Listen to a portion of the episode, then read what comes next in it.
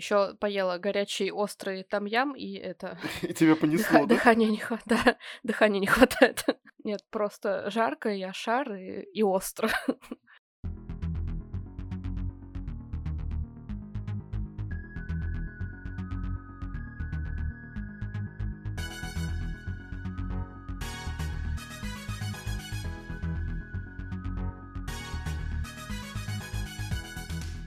Всем привет! Привет! С вами книжный подкаст Rats in Hats. И мы его ведущие Игорь и Маша. 9-й сезон нашего подкаста. Мы решили начать с очередной болтушки, так сказать, задать тон новому сезону и рассказать вам про то, что мы читаем сейчас, и не только. Потому что здесь еще будет также небольшая подрубрика, с которой, наверное, мы этот выпуск и начнем, да, как я думаю. Да. Я вообще люблю очень сильно этот формат. Мне очень нравится и смотреть его, и слушать, возможно. Вот, поэтому это один из таких моих любимых, наверное, выпусков в сезоне, когда он бывает. Как вы, может быть, уже знаете по предыдущим выпускам, у нас с Игорем сложилась приятная традиция книгодарения. На праздники, на Новый год и день рождения мы друг другу обычно дарим какие-то книги. Как правило, одну мы загадываем друг другу, чтобы понимать, что дарить, чтобы точно угадать с подарком, а вторую мы выбираем сюрпризом. Как повелось, как правило, второй мы не ограничиваемся, и, как правило, наши условности, вроде не дарить классику, толстые книги и циклы, тоже часто нарушаются, особенно мной, но, на удивление, менее приятными от этого эта традиция не становится, и все равно каждый раз, когда мы получаем подарки, нет такого, что с загаданной книжкой кто-то не угадал, всегда все равно приятно и удивительно на кассе в Читай-городе обнаружить, что тебе дарят на самом деле. Понятно, что мы стараемся быть в курсе книг, которые выходят, следим за инфополем, и, в принципе, часть каких-то там книг, которые мы получаем, они узнаваемы. Все равно нет такого, что что-то, про что мы никогда не слышали, хотя иногда такое тоже бывало. Но все равно от этого как будто вот приятнее получить сюрприз, особенно если он тебе по прочтению еще и нравится. Совсем недавно у меня был день рождения, и Игорь подарил мне аж 4 книги. Хотя я просила у него, опять-таки, только одну, и дарим мы обычно всего 2, но Игорь решил сделать мне большой сюрприз и подарил мне целых 4 книги, все из которых меня очень интересуют, которые с удовольствием прочитала. Некоторые по понятным причинам, потому что я сама их заказывала ему, скажем так, давала выбор. А некоторые потому что Игорь, меня уже хорошо знает, что мне нравится, и он пытается вот в эти мои хотелки всегда попасть, что, конечно, очень приятно. Из того, что просила я у Игоря, он подарил мне «Полкороля» Джо Аберкромби. Наконец-то все наши слушатели, которые спрашивали нас про Аберкромби, могут порадоваться, потому что я получила первую его книгу, и более того, я уже начала ее читать, про что расскажу, может быть, чуть позднее. Это «Полкороля», я так понимаю, первая книга из трилогии «Море осколков», и эта трилогия является, вот как у Робин Хобб, «Сага о видящих» преотворяет цикл сага об Элдерлингах, по-моему, она называется, да. Или «Мир Элдерлингов».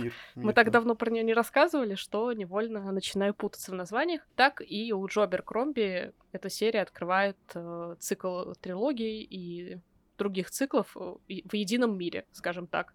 Если я правильно поняла, и, конечно, будет интересно прочитать всю трилогию, затем перейти на следующий. Это мой идеальный план, если мне совсем все очень понравится, но скажу, что пока читать действительно интересно. Это фэнтези, в котором главный герой становится королем, причем он последний вообще человек, который мог бы наследовать престол, потому что он травмирован, у него всего одна рабочая рука, и для условного средневекового фэнтези, где важно быть хорошим воином, крепким, сильным мужчиной, это, как вы понимаете, позор и трагедия, можно сказать, и вот звезды так складываются, что он становится наследником престола, поэтому очень интересно прочитать, как он будет это тяжкое бремя на себе нести. Следующей книгой, которую я давала Игорю как альтернативного кандидата Аберкромби, это «Волкодав» Марии Семёновой. Как вы помните, может быть, по нашему Телеграму, подписывайтесь, если еще не подписаны, чтобы следить за нашими эксклюзивными книжными новостями. Мне понравилась «Валькирия», я с большим удовольствием ее прочитала, поставила ей наивысшую оценку и сказала Игорю, что да, я хочу погружаться наконец в «Волкодава». Он оказался намного больше «Валькирии» по объему, и прям я уже предвкушаю, как меня ждет этот огромный цикл с кучей вот этого какого-то нашего северного фольклора, северного сеттинга, с витязями всякими, с богатырями, с мужчинами, которые идут мстить. В общем, очень мне это нравится, что-то на стыке между викингами и славянами. Ну, понятно, что на самом деле это все полностью такое славянское, но из того, что это было еще аж до крещения вот Руси, что называется, узнается с трудом вот наш привычный колорит, который сейчас пихают в славянские как раз фэнтези, потому что это обычно как раз купола, красные сарафанчики, что-то такое, а здесь это прям еще до всех этих времен, что прикольно, чувствуется такая какая-то некая первобытность в этом цикле, в плане, что именно суровый холод, суровые войны, суровые дракары и вот это все. Очень мне нравится, поэтому надеюсь, что и цикл «Волкодав» мне тоже очень понравится. Следующие же две книги были для меня сюрпризом. Первая — это «Руки прочь» от Миссисипи, и вторая — это «Тигана» Гаврила Кея. Я слышала про первую, про «Руки прочь» от Миссисипи. Это книга про лошадку. Игорь прекрасно знает, что я люблю, конечно, в принципе, животных и лошадей. Угу. И он не мог не подарить мне эту милую книгу, в которой есть еще и иллюстрации. Она такая, думаю, около детская, middle grade примерно, но иногда мы любим такое почитать, и приятно, когда это книги хорошие, потому что писать такие книги можно, опять-таки, по-разному. Про Тигану я не знаю ничего, кроме того, что это фэнтези, и того, что мне очень нравится витражная обложка. Я, в принципе, люблю витражи, они мне как-то сразу такое тоже фэнтезийное настроение вызывают, но здесь, как я понимаю, будет совсем не то условное средневековье, к которому я привыкла, такое какое-то английское, европейское, а будет что-то больше в восточную тематику, в такую пустынную, может быть. В любом случае, не знаю про книгу ничего, поэтому будет интересно попробовать. Спасибо Игорю за то, что он спонсировал мои книжные полки таким щедрым вложением. Я помню, когда Маша получила в подарок Валькирию, это как раз-таки был один из подарков, по-моему, в прошлом году на день рождения, кстати. Это, может быть, традиция будет, я не знаю, дарить Марии Семёнову. Она сказала, что если мне понравится Валькирия, я скуплю, говорит, всего Волкодава прям сразу. Пока что этого не случилось. Возможно, Маша хочет попробовать только первую книгу, и потом уже решить, будет она покупать или нет. Но мне очень понравилось, что Маша уже так сразу настроилась прям серьезно покорять творчество Марии Семёновой. Я, кстати, уже позарился на Валькирию, то есть мне хочется с ней познакомиться. Я понял, какого настроения мне надо ждать, и поэтому я его подожду и прочитаю эту книгу. Надеюсь, она мне понравится. «Руки прочь от Миссисипи» я комментировать не буду. Мы оба любим с Машей животных, и Маша мне даже подобную книжку дарила. Возможно, это тоже будет традицией дарить какой-то милый middle grade, если он будет дальше выходить. Также и Тигана. Я очень давно слышал про Гая Гавриэла Кея, кажется, так его зовут. Прям реально давно, несколько лет 5, наверное, я уже про него слышу. И я слышал о нем, что это какое-то интересное фэнтези, всегда не похожее ни на что, увлекательное и какое-то самобытное, что ли. И вот когда была издана Тигана, я сразу подумал, что, возможно, хочу ее подарить Маше. И вот она долго лежала в отложенном, я все никак не хотел решаться, потому что она большая, она больше 700 страниц. У нас есть какие-то такие полунормы, что мы можем дарить, что не можем. Мы не дарим друг другу классику, потому что я могу Маше подарить «Отверженных» Виктора Гюго, и она просто меня прибьет этим томом. Если что, я очень люблю Виктора Гюго. Да, но чтобы про него не говорили. Маша боится покупать «Отверженных», мне кажется.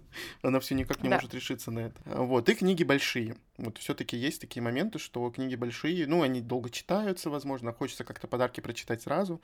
Вот, ну, поэтому такие мои комментарии. И я надеюсь, что Тигана понравится Маше. Теперь я расскажу про свои подарки. День рождения у меня был в марте, поэтому я несколько книг уже прочитал. Одну из них, чтобы было 4, раз 4 у Маши и 4 у меня, она мне подарила, потому что книжка появилась в магазине, в онлайн-магазине, и она решила, что надо уже делать это сейчас, потому что она пропадает из продажи. Это «Мы, Легион, мы, Боб». Я забыл, как зовут автора. Спасибо. Как зовут автора? Не буду называть на имя. Не Боб.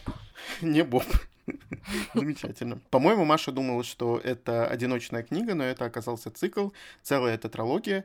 Но я, честно говоря, не расстроился, потому что, ну, я люблю попробовать какой-нибудь цикл и потом решить, читать дальше или нет. А, кстати, еще один из правил, это одно из правил, почему один? Одно из правил — это не дарить циклы.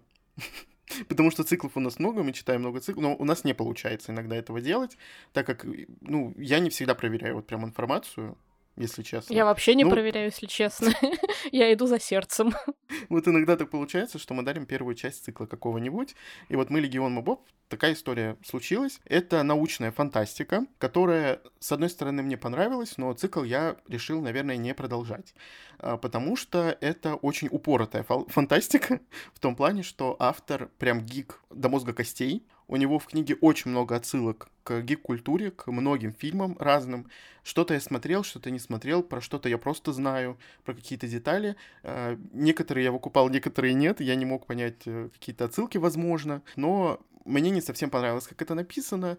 Там рассказывается про молодого, не совсем молодого человека, который решил продать, можно сказать, свое тело, свой ум, но за это еще ему и надо заплатить, как бы вот так вот можем сказать, для того, чтобы он проснулся когда-то через какое-то количество времени, когда уже будет какой-нибудь научный прорыв в мире, и тело его могут вытащить как бы из кремации, чтобы он, по сути, шагнул вперед в будущее. Но этого не случилось, поскольку все там разорилось, полная смена власти случилась в стране, в которой он жил, это в Америке, собственно. И его поместили в искусственный интеллект.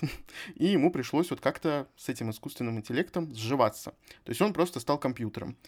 Начало было классное, потом началась каша, потому что автор такой реально упоролся, как будто бы, извините за это слово, но я когда читал, у меня глаза из орбит повылезали, если честно, потому что он прям так это серьезно подошел к этому делу и серьезно играет со своей книжкой. В общем, мне понравилось, я с ней неплохо так развлекся, но, наверное, читать дальше не буду. Спасибо, Маша, все равно. Я давно не читал ничего из фантастики, если честно. И мне всегда интересно что-нибудь такое смотреть. Не знаю, я дошел бы вообще до этой книжки когда-нибудь сам или нет. Следующее — это «Островитяне». Это как раз-таки middle grade. Тоже что-то интересное про зверушек.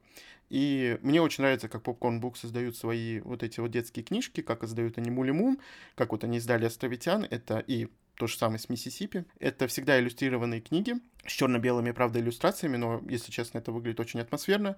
У них очень красивые картинки перед главами, они всегда чередуются или как-то они подбирают под каждую главу какой-то рисунок, и вот там даже без повторений случается это дело.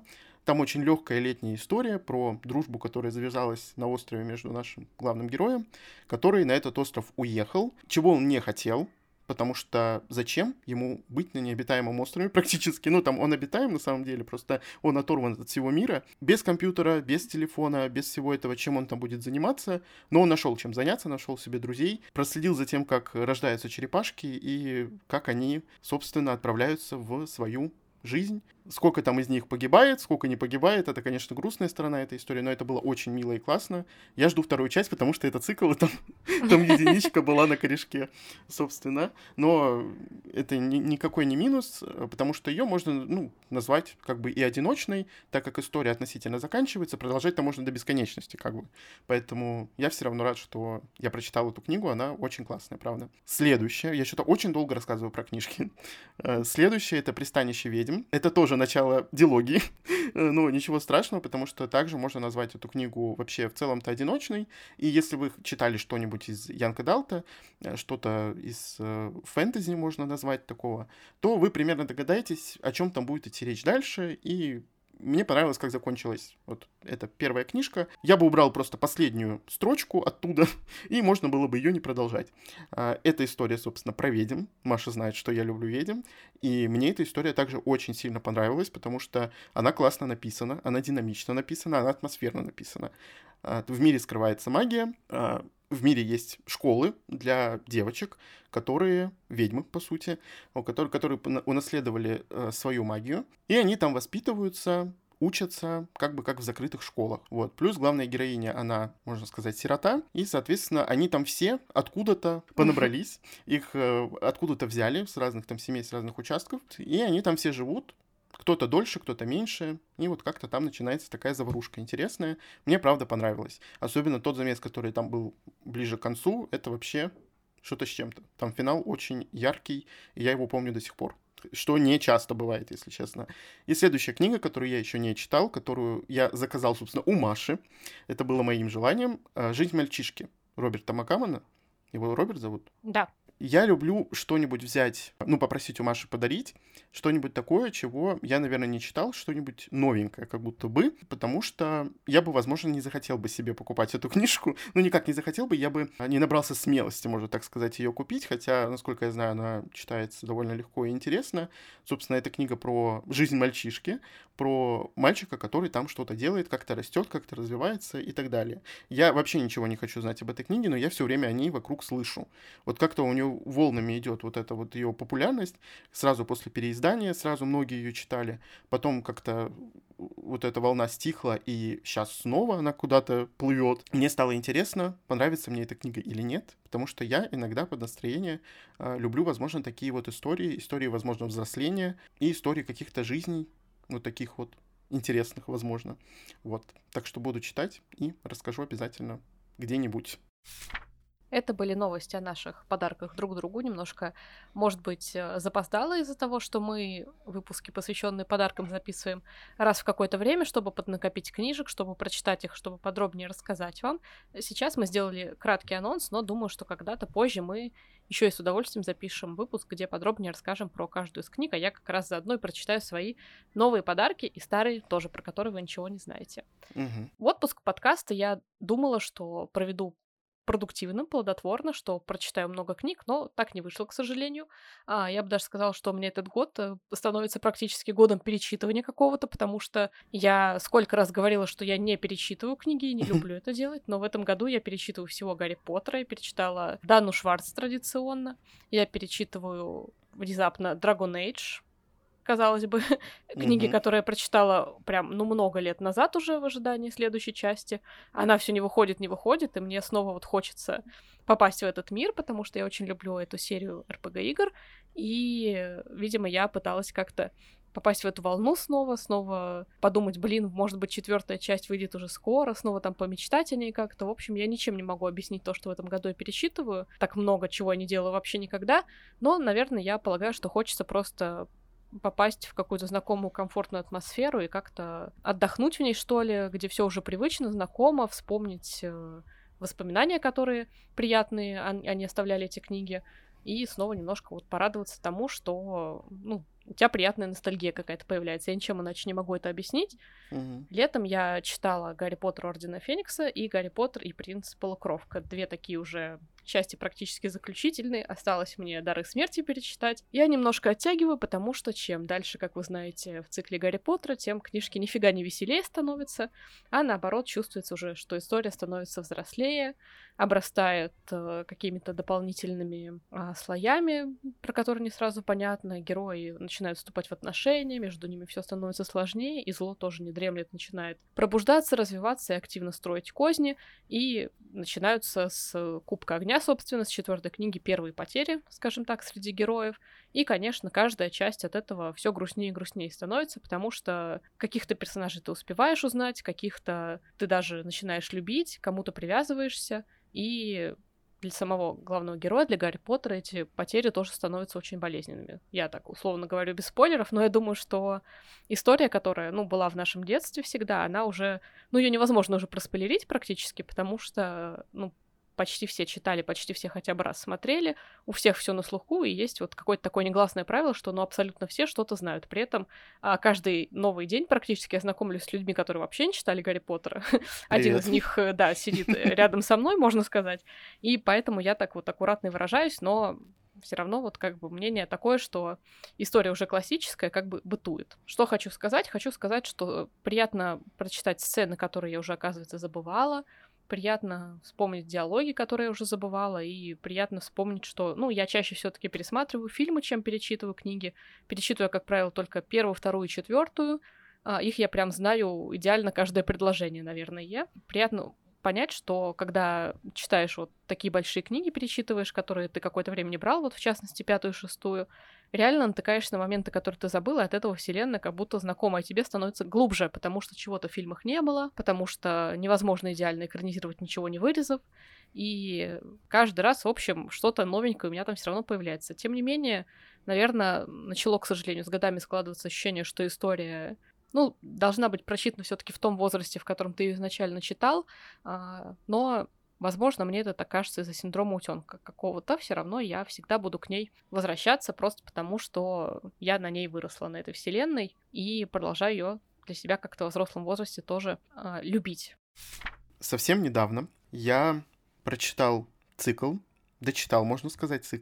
который вызвал у меня бурю эмоций и негодования. Бурю эмоций плохих, естественно, а не положительных, поскольку негодование я уже упомянул. И я как-то в каком-то выпуске, по-моему, это был выпуск про циклы наши, я даже не помню, где мы их называли, что мы дочитываем, что мы не дочитываем, что мы собираемся дочитать. Я там называл цикл Керри Манискалка «Царство греха». Я прочитал первую книгу в 2021 году, когда она вышла, и понял, что, наверное, я подожду весь цикл полностью, хотя книга мне не очень понравилась, если честно. Не знаю, зачем я ждал, но тогда я еще был, наверное, молодой зеленый, и сказал, что я все буду читать про ведьм, даже если это будет плохо, но я уже, честно говоря, в этом не совсем уверен. И вот, 23-й год, вышла третья финальная книга, я купил вторую, потом купил третью, и уже думаю, надо, естественно, перечитать «Царство греха», чтобы освежить в памяти вообще все, что было там, и читать продолжение. Первая часть была все еще такая же плохая, относительно, конечно, если сравнивать ее со второй частью. Я помнил, на удивление, очень многие детали из этой истории, но, естественно, какие-то вещи забылись. В чем здесь дело? Здесь есть мир, по сути, альтернативный. По-моему, это 18 век или 19 век. По-моему, 19-й, слушайте, конец 19-го даже, кажется. Если я ничего не путаю, где-то это упоминалось, но точно не в первой части, по-моему. Там вообще непонятно, кто, где, зачем, почему, потому что там, допустим, есть холодильник. Ну, как-то, короче, очень странно это все там происходит. Главная героиня, у нее есть сестра, близняшка, и они ведьмы. Ведьмы, по сути, тоже скрывают в этом мире свою силу, потому что, ну, однажды уже случилось так, что ведьм убили, вот, некоторых. И они скрываются.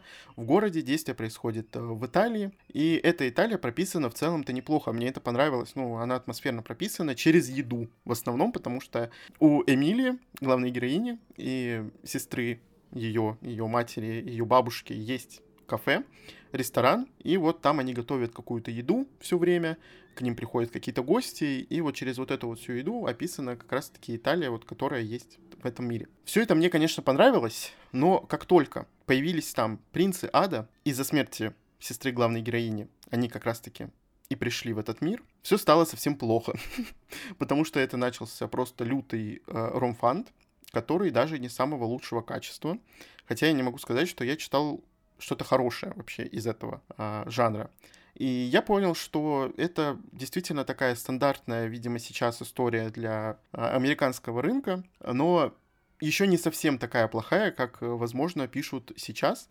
Просто я не попадаю в аудиторию целевую этих книг. Я знаю, что есть люди, которые очень любят подобное. Я все-таки хочу, наверное, читать фэнтези, а не вот это вот. Я не буду говорить это слово, потому что я думаю, что все равно каким-то людям это дело понравилось. Вторая часть — это был просто ужас, если честно. Ее можно выкинуть, на самом деле. Она не принесла в этот мир ничего. Третья стала чуть лучше, чем вторая. Мне понравилось, что она была в целом динамичная. В ней было меньше страниц, чем во второй. Вторая вообще просто... Ну, она была ни о чем. Там ничего не происходило вообще. И по сюжету, кроме конца, там ничего не было, то есть это был такой вброс в конце, все, читайте третью часть. То есть это филлер, просто пустышка. Третья была с реально сюжетом каким-то, с какими-то поворотами, с какими-то, я не знаю, хитросплетениями. И, честно говоря, я даже не следил за логикой, действительно ли так это должно быть, но я почувствовал, что автор придумала сюжет в самом начале, в «Царстве страха», ой, «Греха», «Царство страха» — это третья часть, и она его раскручивала в течение первой и третьей. То есть у него вот прогал случился во второй, а первая и третья, они, можно сказать, так связаны. И там все раскручивается, что-то раскручивается, но все равно это написано так паршиво, если честно. Вот эти ужасные какие-то постельные сцены, которые были не к месту и не к делу. Вот эти вот мужики, которые мне уже надоели просто в этих книгах, от них тошнит реально, от всех. И от главной героини тошнит, от всего тошнит. Короче, первая часть у меня получила 2,5. Это и то, знаете, много даже для нее. Я бы двойку поставил уже, но я не буду менять оценку. Вторая — 1, третья — 2. Ну и делаем выводы все, я думаю. Не будет никакого выпуска, хотя я планировал спешл записать про этот цикл. Не буду, потому что я не вижу смысла, так как это реально, ну, просто написано для тех, кто читает такие книги. Не для меня. И я это читать не хочу. Эти книги отправятся в анхол 100%. Даже если там есть ведьмы, я это терпеть не буду. И не хочу видеть на своих полках. Я продолжу рассказывать о перечитывании, которое у меня было в этом месяце. Я вернулась к своей еще одной традиции, к перечитыванию Даны Шварц. Оказывается, что я перечитываю ее раз в год, в два со времен 2017 года. Это, мне кажется, ого-го, особенно для такой книжули, я бы даже сказала. Даже не книжки, а книжуль, потому что она маленькая, в покете, в этом мягком переплете.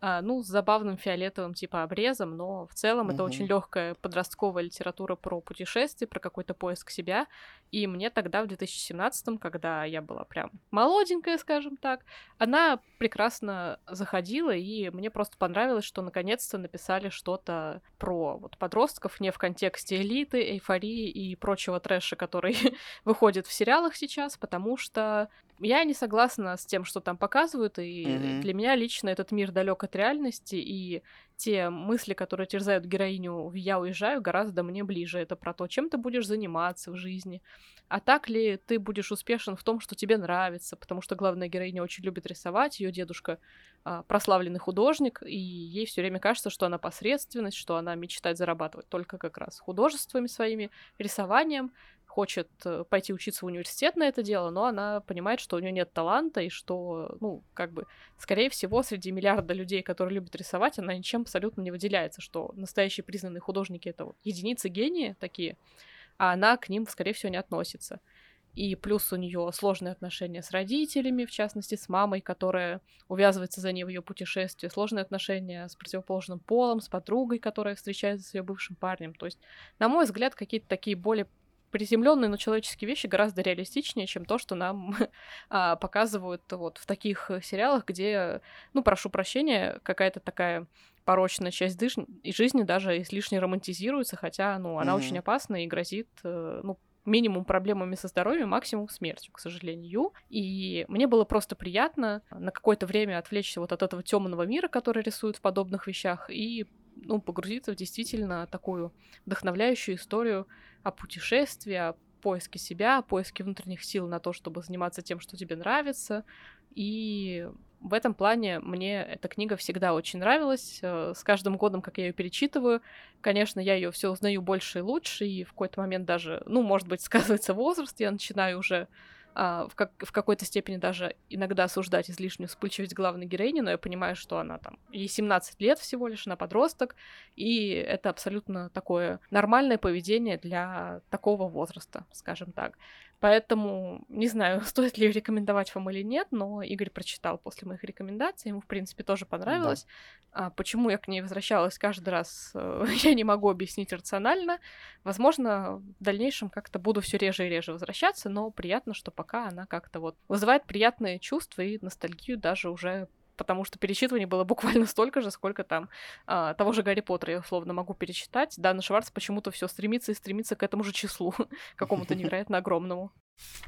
Следующая книга. Наверное, надо рассказать небольшую такую предысторию, потому что я последнее время покупаю очень часто что-то азиатское. Причем не просто с азиатским сеттингом, а что-то вот из Китая, из Кореи, из Японии, по-моему, никого не было, насколько я знаю. Ну, в общем, новеллы вот эти вот я покупаю с каким-то просто бешеным желанием это делать.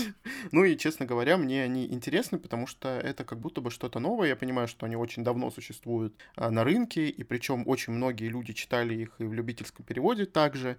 И любительский перевод некоторых историй намного лучше, чем перевод, который есть сейчас и издается у нас в России. Я, допустим, могу сказать про «Благословение небожителей». Несколько раз я пытался читать перевод любительский, потому что после окончания какого-нибудь тома, когда еще нету следующего, мне хотелось заглянуть туда, и, честно говоря, он реально переведен как-то не так сухо, как-то более эмоционально, что ли. И вроде как вот именно эти переводы, они славятся хорошим слогом и малым количеством печаток, потому что фанбаза просто какая-то гигантская, если честно. Так вот, одна из таких книг, которую я относительно недавно купил, это «Единственный конец злодейки. Смерть». У нас выходила манхва, по-моему, это называется, или как-то по-другому, короче, можно сказать манга, можно сказать комикс, неважно, я в этом не особо сильно разбираюсь. Я не очень люблю этот формат, поэтому, когда вышла, анонсировали новеллу, я сразу ее предзаказал и решил прочитать. В целом она мне понравилась, я, наверное, буду ждать второй том все-таки. Эта история рассказывает о попаданке, которые очень часто почему-то случаются именно в азиатской литературе. У нас как бы это тоже распространено, но больше в контексте ром-фанты скорее. Есть, конечно, и фэнтези такие моменты. Я люблю попаданцев, потому что через них мне нравится больше смотреть какой-то фэнтезийный мир. Так как ты, по сути, когда читаешь фэнтезийную какую-то книжку, ты тоже попаданец. И то есть тебе нужно как-то узнать об этом мире комфортно, в комфортном для тебя режиме. И вот попаданка, она непростая. Здесь не совсем фэнтезийный мир. В общем, играет она как-то ночью в одну игрушку на телефоне, которые вот из серии «Клуба романтики», что-то такое. В общем, там выбираются из контекстного меню вылетающего какие-то фразы, какие-то диалоги, продолжения диалогов, и развиваются отношения между героями благодаря вот этому. Я никогда в жизни в такое не играл, но знаю, что тоже очень это все популярно. И, как я понимаю, в Корее, откуда, собственно, это все пришло, я имею в виду, эта книжка, и эта новелла, и эта манга, манхва и так далее. И потом она просыпается в этом мире и в теле этой героини, у которой есть несколько братьев, так она еще и приемная в семье. В семье очень такой богатой, не буду, наверное, спойлерить, я не помню, что там в аннотации. И ведет она себя очень плохо, она вообще действительно злодейка в этом мире. И каждый раз, когда она ночью играла в эту игру, она умирала. Ну, роль этой героини. Героиня умирала, ее как-то убивали постоянно. Все время. И она думала, ну как же пройти так, чтобы ее постоянно не убивали. И вот она всю ночь с этим просидела и по итогу проснулась в этом теле и в этом мире. Это написано очень странно, местами очень смешно, местами глупо, если честно. Но мне почему-то понравилось, потому что это как будто бы что-то новое. Не знаю, я попробую второй том, если дальше будет все развиваться примерно в таком же ритме и темпе. Возможно, я читать дальше не буду, но вот это показалось мне любопытным, чем-то таким, каким-то развлечением на вечер, потому что, ну, книжка очень маленькая на самом деле, ну, относительно маленькая такая, на 300 страниц буквально. В общем, это что-то реально необычное. Хотя я думаю, что для тех, кто вообще читает эти новеллы постоянно, для них это вполне себе стандартная литература в данном жанре. И последняя книга, которую мы с Игорем вдвоем сегодня немножко поделимся и анонсируем грядущий выпуск совместными чтениями, мы прочитали «Клинки императора» Брайана Стейвли, фэнтези, которая какое-то количество времени назад вышла. Уже у нас целая трилогия вышла, и даже следующие книги Брайана Стейвли, на которые я зарюсь, потому что я хотела их еще до того, как мы с Игорем прочитали первую часть трилогии, получается, потому что мне упорно казалось, что это какое-то классное фэнтези, тем более издает Азбука, тем более с такими, ну, серьезными, скажем так, обложками. Меня очень манило, завлекало. И вот, наконец, мы впервые прочитали и готовы в будущем выпуске вам рассказать о наших впечатлениях. Угу. Кратко скажем, что нам понравилось и, в принципе, было интересно. У нас в этот раз немножко градация интереса разошлась. Мы все-таки единогласно все равно думаем, что книга хорошая, но в этот раз у нас с Игорем были небольшие такие разные процессы чтения по впечатлениям. Действительно, это интересное большое фэнтези с большим миром, в котором есть много разных составляющих, есть разные континенты, страны, разные народности и разные боги и, скажем так, предки людей, которые когда-то существовали в этом мире. Мы знакомимся с тремя героями, которые являются наследниками императора, можно сказать. Один из них, сын, который должен напрямую наследовать трон, проживает в монастыре, где учится постигать определенные искусства религиозные, можно сказать. Его старшая сестра находится в столице, где является министром финансов, но при этом не может наследовать престол, потому что она девушка, а дочери императора никогда не становятся императрицами, скажем так. В этом мире власть наследуют мужчины. И самый младший сын из этих троих пошел по пути солдата, его отправили в элитное подразделение обучаться на кетрал. Так называются солдаты, которые летают на огромных птицах и выполняют секретные задания, не подчиняются никому, кроме своего командования. Вообще они такой очень элитный орден ассасинов, которые занимают очень важную часть вот в роли силы империи, но при этом они этой империи могут даже и не подчиняться. То есть это очень какой-то странный независимый орден, но очень уважаемый. И, конечно, все это очень увлекает, потому что тут нам и закрытое общество, и непонятно, почему старший сын вынужден быть отшельником где-то в горах, и почему дочь мирится с тем, что она не может быть наследницей. То есть очень много вопросов сразу возникает, и все их объединяет в какой-то момент, ну, кульминация, которая происходит. Это все, что я, наверное, пока рискну рассказать, но нас это заинтересовало, и я рада, что на протяжении всей книги происходили какие-то интересные моменты, события. Мы больше узнавали о мире, больше погружались в главные конфликты, которые в этом мире были. И, ну, я вообще не жалею, что мы прочитали, и, конечно, жду, когда мы прочтем следующие части. и будем знакомы со всем циклом, получается. Да, у меня сложились не совсем простые отношения с этой книгой, хотя я думал, что я сразу прям окунусь в фэнтезийный мир, потому что давно я не читал фэнтези, ну, мы вообще давно не читали фэнтези, мне кажется, кроме там «Тени богов», про который у нас был выпуск, но это было как будто бы давно, как будто бы в прошлой жизни. Жду вторую часть, когда там ее вообще анонсируют уже, я не знаю, будет ли она вообще. Мы ждем. Миф, пожалуйста, побыстрее это сделайте. Вот. Но не все так легко прошло и гладко. Я думаю, поподробнее расскажу об этом в отдельном выпуске.